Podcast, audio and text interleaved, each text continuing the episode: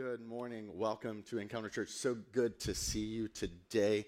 Um, my name is Chris Causey. I'm the lead pastor, and if you've been here in the last few weeks, uh, you haven't met me yet.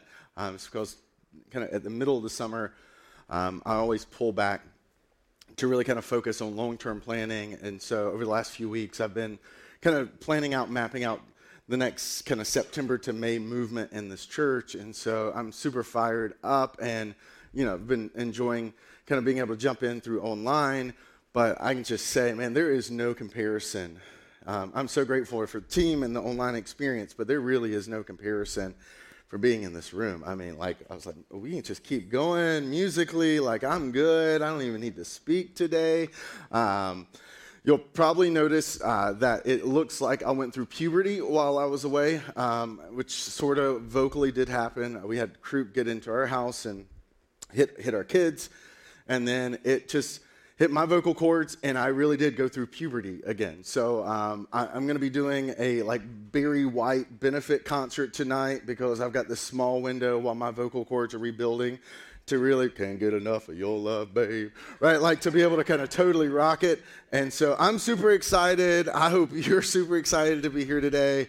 And that's why I went through puberty. Um, so, um, random question, but uh, like I absolutely love um, understanding culture and understanding history. And earlier this year, um, I became fascinated um, over this idea of the Polynesian culture. And the Polynesian culture, really, if you were to kind of look at it on a map, they kind of inhabit kind of all of the Pacific. So if you've ever been to Hawaii or Fiji, it's the same kind of fundamental culture. And what's amazing is that in the trans-Pacific over the last thousands of years, like the Hawaiian Islands had never had a population.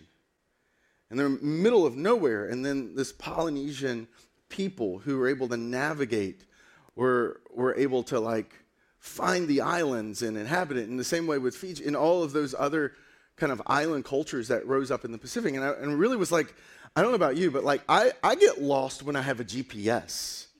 Right? And so the idea that somehow in uh, like a small sea kind of vessel that this group of people singing sea shanties could navigate thousands of miles across the Pacific just blows my mind. Like, if you pushed me out in the Pacific today with a satellite phone, a GPS, and a motorboat, I still don't make it back.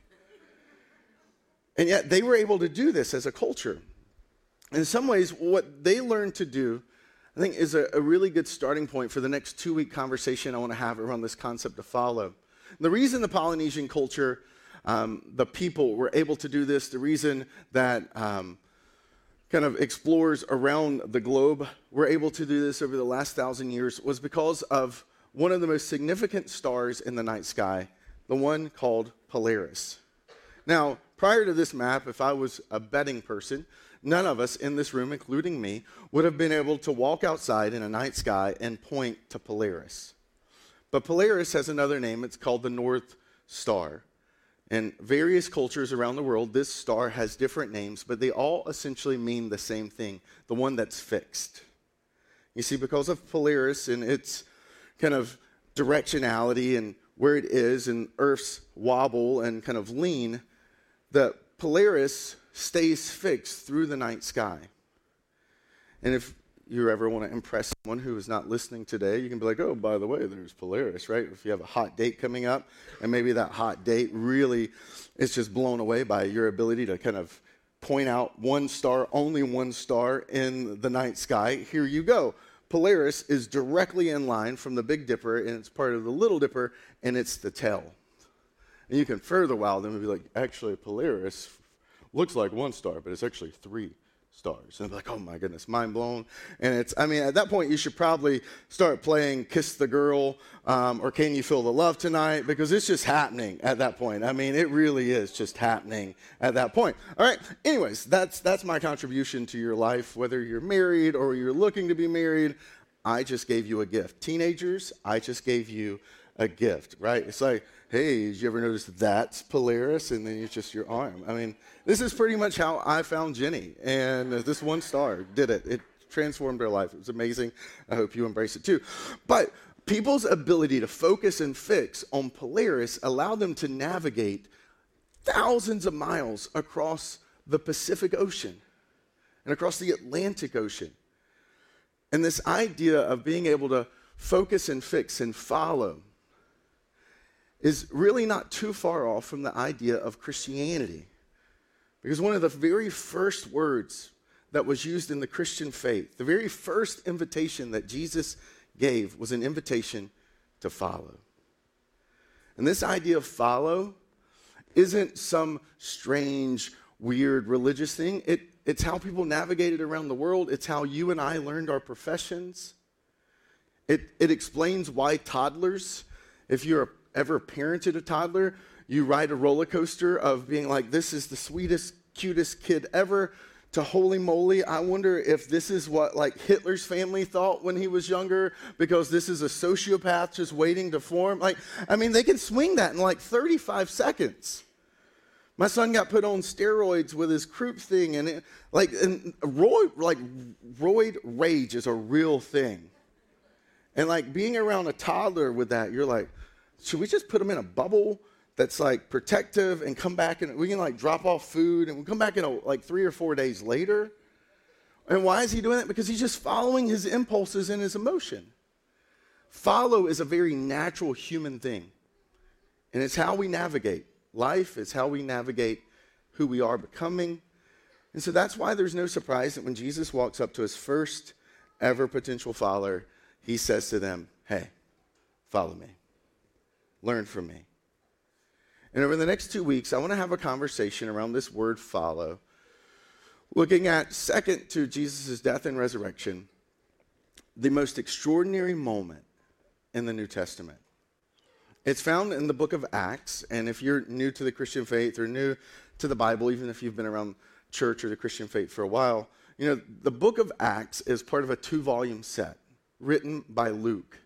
Luke was uh, essentially a Ken Burns of his day. He was a documentarian. He had been paid money to go research this thing called the Christian movement. In order to, to thoroughly research the Christian movement well, um, Luke settled on the idea of researching and writing two separate books. The first was on Jesus, who was the central figure of Christianity, which is where the book of Luke comes from. It's a research documentary, kind of dig in, investigative journalist approach by one of the smartest men um, in that area, in that region at that time.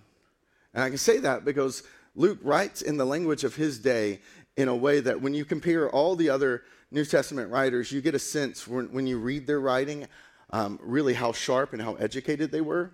Paul was incredibly brilliant. When you read what Paul wrote in the original language, you pick up on Paul's brilliance. Luke, when you read what Luke wrote in the original language of the day, Luke's genius screams at you. Luke uses words. He's like those people when you're around him and they're like, oh, the juxtaposition of the Polaris with the Big Dipper. And you're like, they just use big words, and it's not like they're trying to impress you with the Polaris thing because the fact they also know big words. It's like it just flows out of them. Luke was that way. He uses words in his writings that you don't see in other books in the New Testament because Luke was brilliant. So Luke writes the first book on Jesus, and he writes the second book on the church and the kind of the spread of this community across the world. And Luke embeds with those people. You can actually see it in the book of Acts. It, it goes from they to we because he begins to travel with them. He spends time with them, learning who they are and what they're about. And so he meets these people, which is why we have this chapter that we're going to look at today. Because Luke becomes friends with this man, arguably the second most influential man in Christianity, a guy that we now call Paul. At the time, kind of like Prince, had a different name. He was like Saul. And if you were to kind of map out the book of Acts, Acts 1 through 7 kind of has an upbeat, like Pharrell Williams, life is good, and there's a little bit of drops and some minor keys, but for the most part, it's pretty up and to the right. And then you get to this section of the book of Acts, and it completely changes. It becomes like a Jordan Peele soundtrack. Like, you're like, I don't know what's about to happen, but it's about to be freaky and crazy, right? Like Jordan Peele's movie posters, like, I can't even unsee them sometimes. Like, he's just one of those people who, you know, when he makes a movie, it's going to be crazy, creepy, suspenseful. And this is what musically, soundtrack wise, would happen at this point in the book of Acts that we're going to look at today. Because the whole vibe and emotional movement of the book of Acts transforms with these words Meanwhile, Saul. You see, up until this point, we haven't really known who he was. We just know that prior to this moment, he was there for the execution of Stephen. We know that Saul sat back watching people's stuff while they executed Stephen, who was the most famous, kind of most uh, influential um, Christian in that moment. And Stephen was brilliant, he was articulate, and he was a person who, who was known for his love and his action and how he served.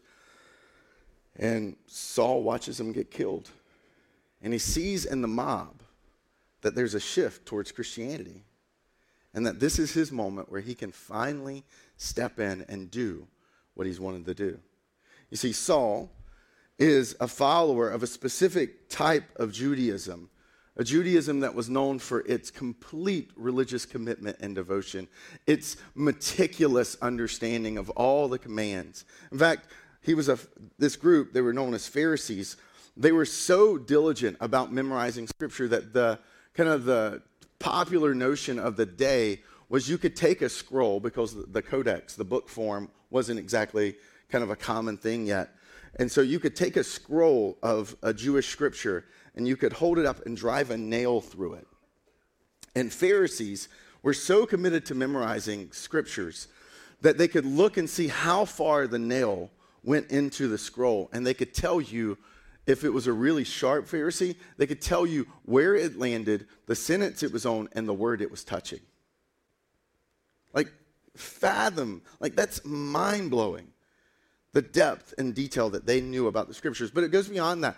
They wanted to make sure they were being completely obedient to God. So they went through all of the Jewish scriptures and settled on roughly the number 600 to 613. And, and their conclusion was there's about 600 plus commandments that God has given us. And they turned it into a checklist to make sure that they were completely obedient to God.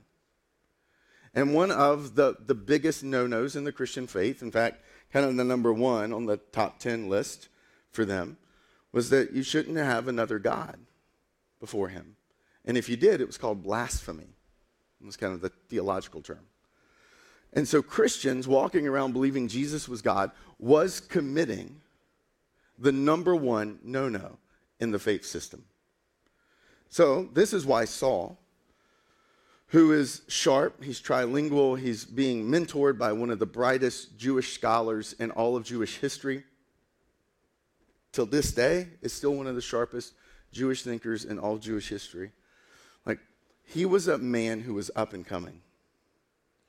And he was so zealous, in fact, he would write in other writings later in his life that he was flawless with keeping the 613 statutes. Like my wife honestly knows that if she sends me to the grocery store to pick up something, that like eight out of the 10 items will come home. But the other, t- you should just expect that two of them will not make it or they'll be completely wrong. And I'm like, what? I, I thought an avocado was the same thing as a loaf of bread, right? Like, I mean, it's going to be. So the fact that this guy could hold in his head 613 things that he was flawless in keeping gives you a little bit of an insight. He is arguably one of the most religiously devout, moralistic people to have ever lived on planet Earth. He makes your granny, who goes to church every single Sunday, who knows all these things that you don't even understand. He makes her look like some like clubbing granny who goes out on Saturday, like holla, you know. I mean, completely makes that woman look like, you know, uh uh-uh, uh, like don't even mess with her. She's crazy. I mean, this is how completely zealous Saul was, which is why you see the words Saul was still breathing out murderous threats. Because here's the thing that's helpful, as, as a, just an aside in our culture right now. Most of us, we see people do stuff that we don't understand. And we're really quick to judge, or really quick to label, or to say they're stupid or they're wrong. And here's the thing that you see in this text and that you see in every human being you know the ones that are frustrating you right now and the ones that you're always like, yes, I'm totally agreement, is that everyone, when they're doing what they're doing internally, there is a narrative that they have that says it's right and it's rational. So Saul, who is breathing out murderous threats, is doing what is very right and rational in his mind. I'm not saying it's right or rational, but in his mind, it is. And I think that's actually a really helpful insight just going through the course of everyday life to realize that everybody who's following any type of ideology, any type of worldview or belief, any type of political system, fill in the blank, any type of podcaster or YouTube star, they believe in their mind that what they're doing is right and rational. And this is what Saul is doing. He's convinced that his view of faith is absolutely right. In fact, it's so right that to make sure he's doing it right, he's now going to the high priest and asking for letters to the synagogues in Damascus. Damascus is about 250 miles away from Jerusalem. The average person in the first century never traveled more than 110 miles in the course of their life, period. You know, Jesus, who arguably the most impactful human being God, who ever walked on planet Earth, never traveled more than 110 miles from where he was born. So the idea that Saul is willing to travel 250 miles helps you understand this is how committed he is. He's willing to journey twice the distance of what someone would cover in their entire life. Why is he going to Damascus? Well, because Damascus had one of the most significant Jewish populations outside of Jerusalem. There was an expansive network of Jews. And Paul, Saul, was so committed to making sure this virus called Christianity didn't spread that he was thinking, where else would this go and grow? I'm going to go there and stop it too. And because, random fact history, about 100 years before this moment, Julius Caesar, in an act, in a moment to appease the religious leaders in Jerusalem, um, delivered an edict that gave the high priest um, an ability and an authority to um, pursue and give them jurisdiction in Damascus with Jewish synagogues because there was that many Jews there.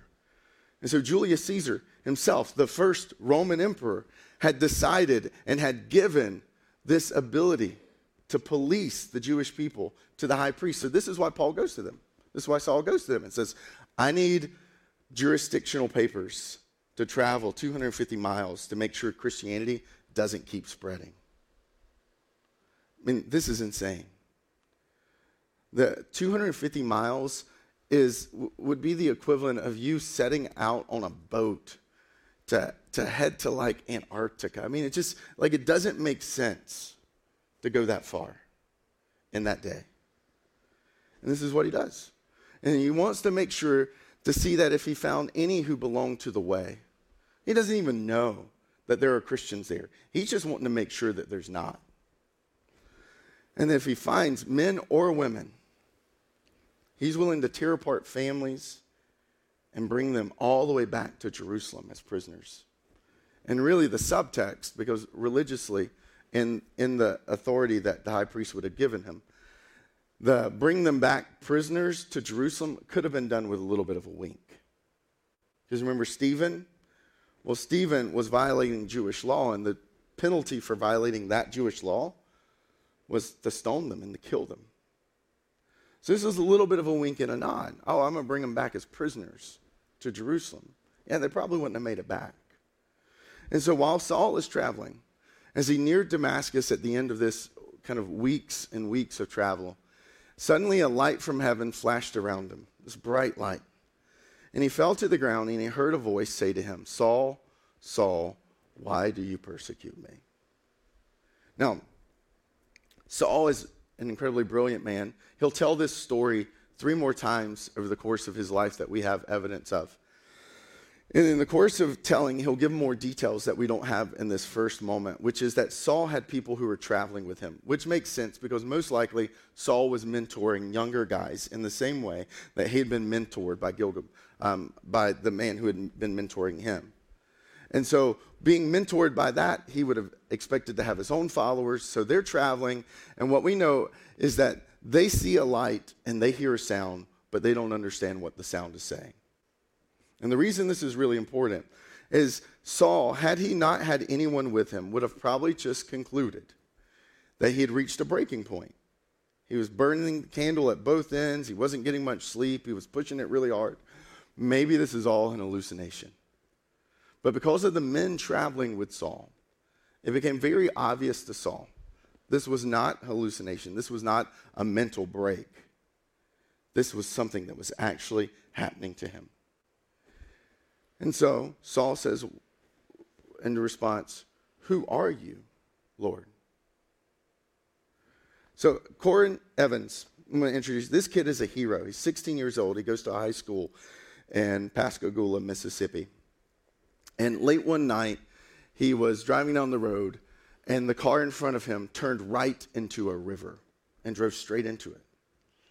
And he immediately pulled his car over on the side of the road. He jumped out and he began actual pictures, jumped in and started to rescue the three girls who were stuck inside the car that was now into the river.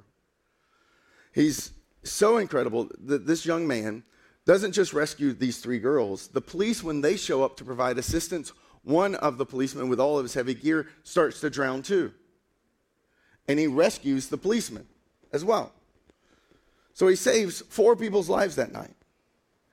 And what was fascinating about this story was that in the aftermath, when they started to do the report and understand why does three girls driving down the road at night just turn right into a river, what they realized was the girls had been told by their GPS, turn right now.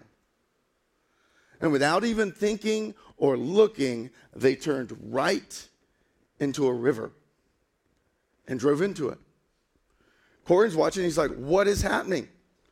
You don't do that. And so he jumps in. But remember, when people are following, our default is not to ask certain questions. We assume we're right, we assume it's rational, so we keep following.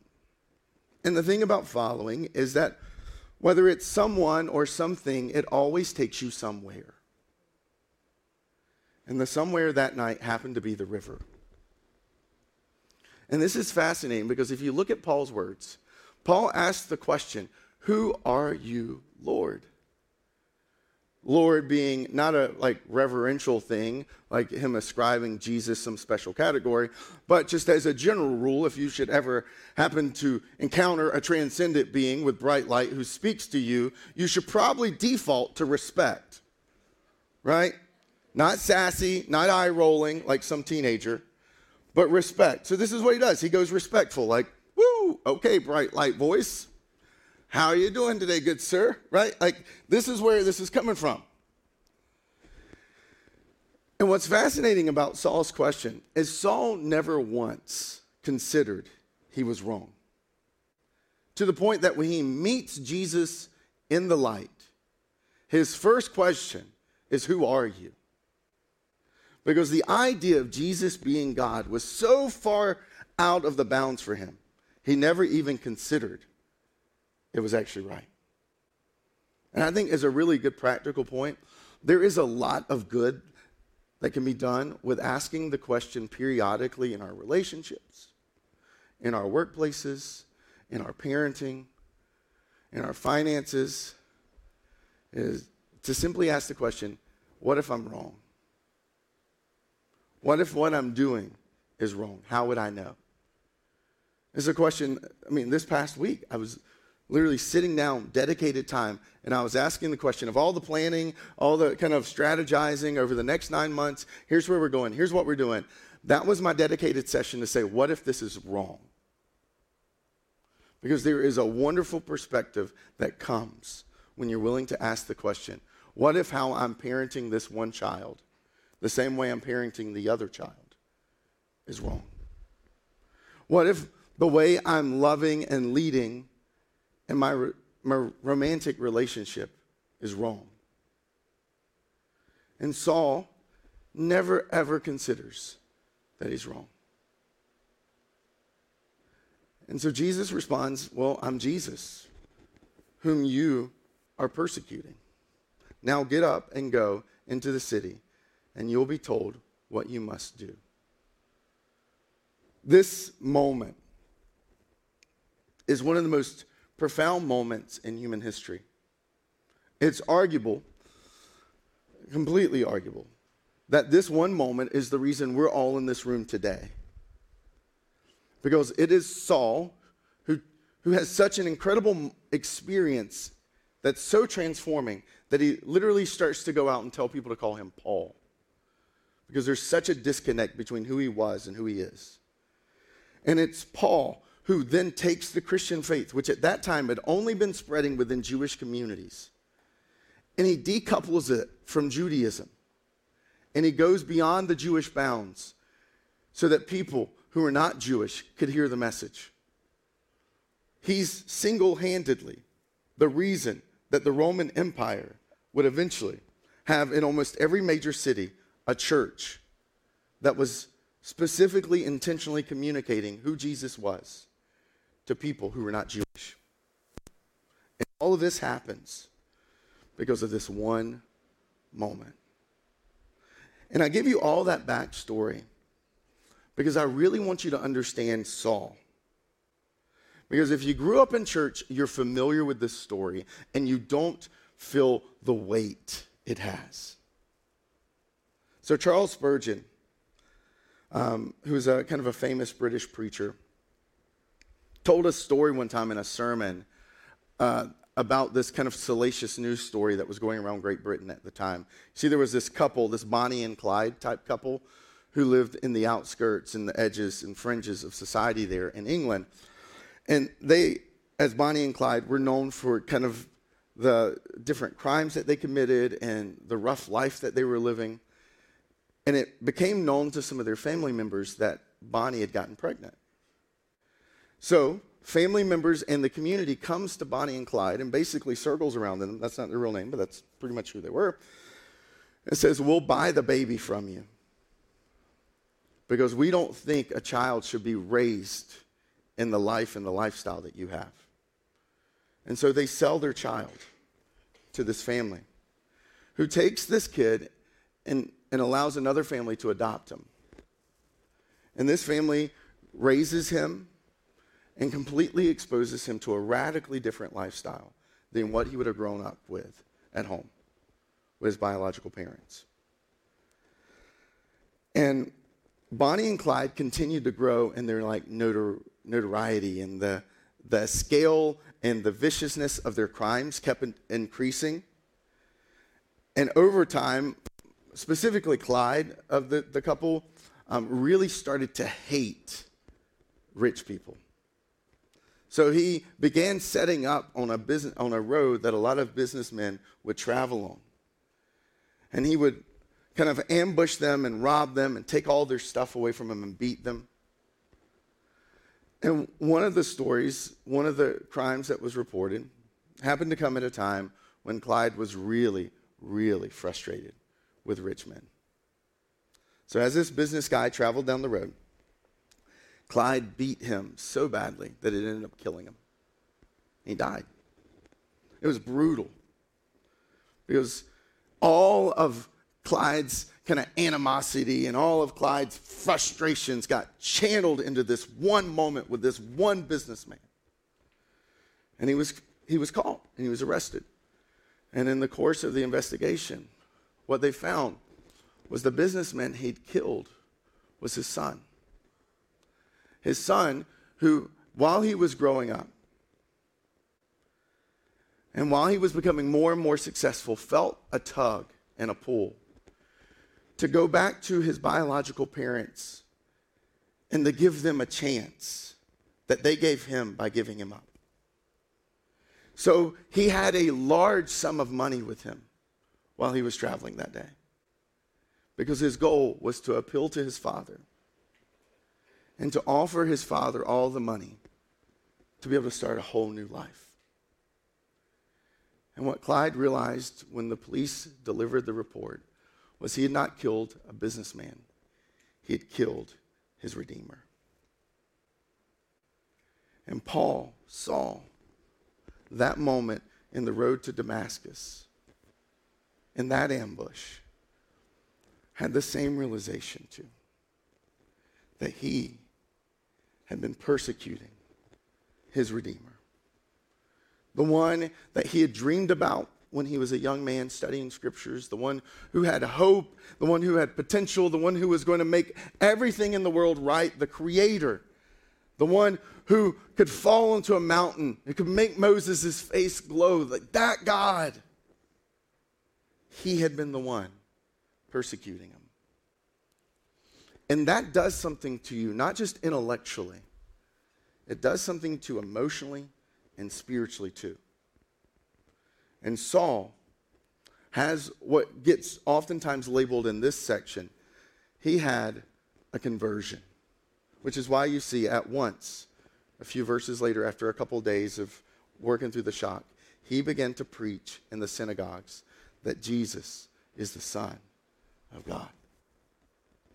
And conversion is a strange word. If, if you've used it, you've probably used it in websites, You've used it in, you know, kind of sales pitches of converting new clients, right? But the, the root of the word conversion, the reason kind of throughout church history this was called the conversion of Saul is because at the root of the word conversion was a geographical turn. It meant to convert meant you walked this way and that you pivoted and you began to walk a whole new way.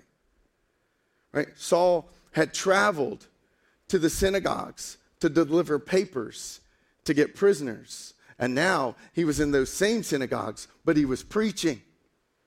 The very message that he had come to stamp out, he was now speaking up about.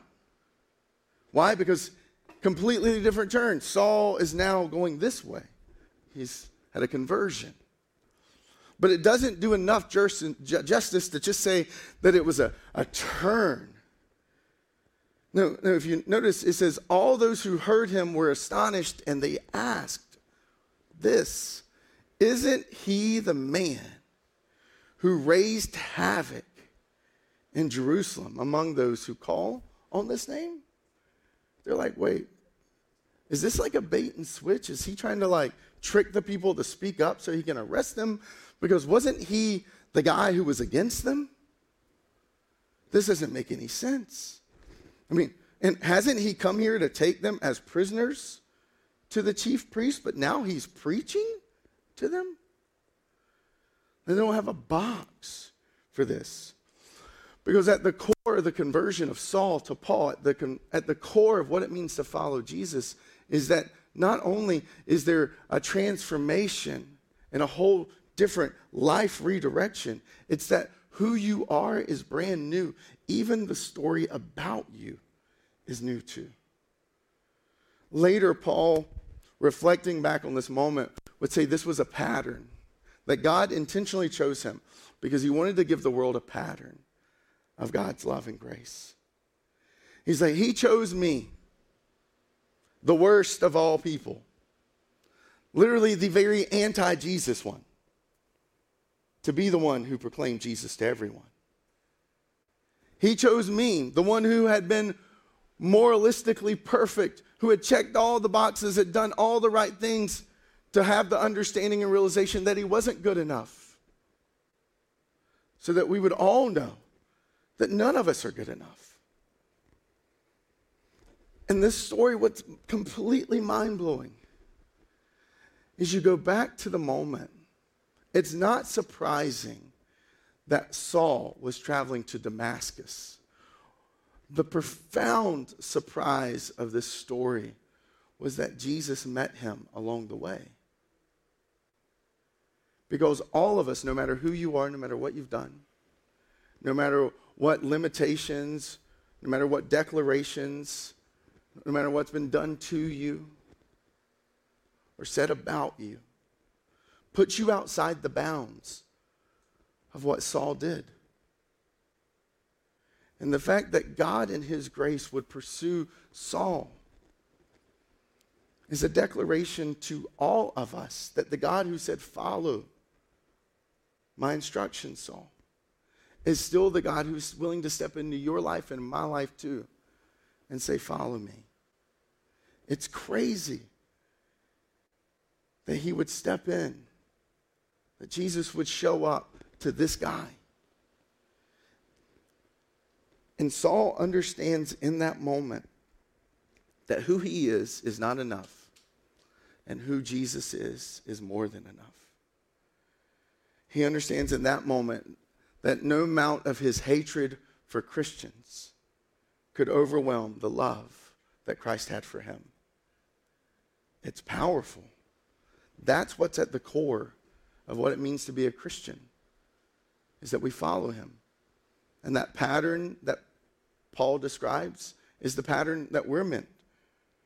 That to be a Jesus follower meant that at some point in our lives we've had this realization and that we've turned. And we begin to move in a whole different direction in our lives. Not just a different direction, not just a completely reorientation, but that our story becomes brand new too. And that, like Saul, point prior to August 7th, 2001, I remember after I became a Christian, I had friends who would say stuff like this about me. I used to pick on Christians because I thought they were stupid. I thought they were moralistically boring people. And I loved picking on them because they believed, poof, the universe happened. And that God stepped in and kind of like cosplayed with humanity for a while. Like, that's so weird. And then I had an encounter that transformed my life and transformed my story. And that transformation of our story means that we live our lives differently. And what happened is eventually Saul grew more and more powerful, and he baffled them living in Damascus by proving that Jesus is the Christ. They didn't have a box because he no longer lived in their box. And some of you, you need to hear today that the box you've been living in is not the box you have to keep living in. That there is a new box for you. And if you're a Christian, it gets even better. Because this idea of following him, I started this whole message with this idea of Polaris. I don't want to take you right back to Polaris, but I want to give you a picture of why Polaris was such a profound star. Because this is a time lapse photo of the night sky. And what you can tell is every other star moves. Every other star shifts.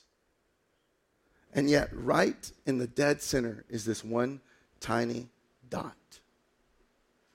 And in the midst of the night sky, shifting, turning, it's the only star that doesn't. It's the only one that's fixed. It's the only one that you can truly anchor to to navigate your way out of whatever you find yourself into. And this became the central focal point of Paul's life. Everything reoriented around that moment on the road to, Damascus when he became a Christ follower. Which is why he would write later that I've, when he was waiting to be beheaded on death row, that he would talk about his life like someone celebrating winning the Super Bowl. He's like, I have fought the good fight. I have kept the race, and now there is in store for me a crown of glory. And it's like, hey, hey, Paul, you know that that crown is going to be put on a head that's about to get chopped off, right? He's like, no, no, you don't understand. That's my fixed point. Everything. That's why I could say, I can do all things through Christ who strengthens me. I can walk through the deepest valleys. I can stand on the highest mountains. My life can fall apart around me to pieces, and yet I still have peace. Why? Because right in the middle, I know that there's a God who chased after me, even when I was chasing after the people who followed him. And that love and that grace transformed me. And I just believe that if a God who's willing to chase me at my worst and still love me, I believe that same God can sustain me through my worst too. And next week, I want to jump back to who Saul and Paul is, and I want to continue this conversation around follow. But I just want this to sit with us as we wrap up with our final song today. Because this northern star, this fixed point named Jesus, is the only thing that's not changing. Six weeks ago, when I last spoke here, like monkeypox and polio, and, you know, like, I mean, you just kind of run through the list, and like the the Department of Wildlife in Massachusetts is now warning people about bears on the east side, and then they're roaming into like the northern part of eastern Massachusetts. Like the world, I thought was crazy before these six weeks. Now it's even crazier. Right? The left has gotten even more left, the right has gotten even more right. And trying to like navigate the middle is even harder to do. Like everything is shifting because that's what everything does. It shifts and it changes. But he never does. That's the good news at the core of what he's come to do. So I'm going to pray for you, and then we're going to respond with a powerful declaration and a song. And then hopefully next week you'll be back or catch in, kind of jump in online, because I want to take this the one step beyond and say the rest of Saul's life, what it looked like because of this moment, and what does it look like for us who are Christ followers to continue to follow him faithfully. Let's pray. Father, thank you. Thank you for the opportunity and the privilege to um, know you, to know this about you. Thank you for who Saul is and who Saul became. And the reality that all of us, regardless of who we are, have hope in you. That there's nothing that we've done, nothing that we've become, there's nothing that's been done to us or said about us that can transform or take away or rob from us the love and the grace of God freely given through Jesus. So thank you for the simple but very powerful message about what it looks like to follow him. And for those who are following him already, Father, I pray that even in this final song, that you would encourage them and inspire them through whatever they're walking through. And for those who have never considered who he is and whether or not you, Jesus, are in fact the way of life, that you would inject in their mind the simple thought how might I be wrong about Christianity? And thank you for the gift of your word, of the Bible, and the fact that there is no grave that could hold him, and there's no grave that can hold us down too. In Jesus' name, amen.